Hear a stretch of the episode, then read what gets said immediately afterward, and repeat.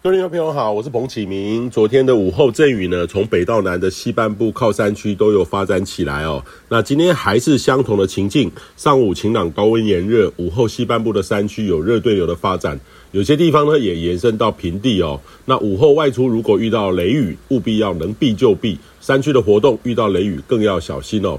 那周三开始呢，太平洋高压明显的北台东退。高压下缘发展的东风波动会逐渐的往西发展传送，那也会逐渐的开始往台湾东部带来一些水汽。预计东半部是迎风面，降雨的几率将会提高，水汽增多也会让午后对对流的发展呢开始更旺盛。呃，从周三、周四开始，台湾的天气呢会略转趋不稳定一些，的这个至少呢会延续到这个周末，要留意哦，更较为广泛、持续时间也比较久的午后雷阵雨。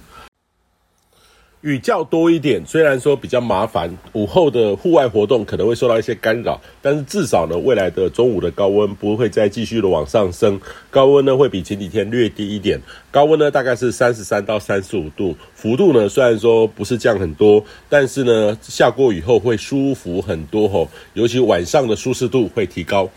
那接下来呢，就要看下周开始的这个东风波动，配合上西南季风，在东亚形成一个季风低压的区域哦，有渐转区这个有利于台风生发展的这个季风潮的这个机会，呃，未来呢很有利于热带扰动的发展，也不排除呃有热带低压，呃，或是说台风生成的机会。呃，但是现在呢，说什么还太早，因为连扰动的位置在哪里都还不确定哦，更不用说台风是否会来台湾了哈、哦。所以大概这至少要等到三四天之后才会比较明朗。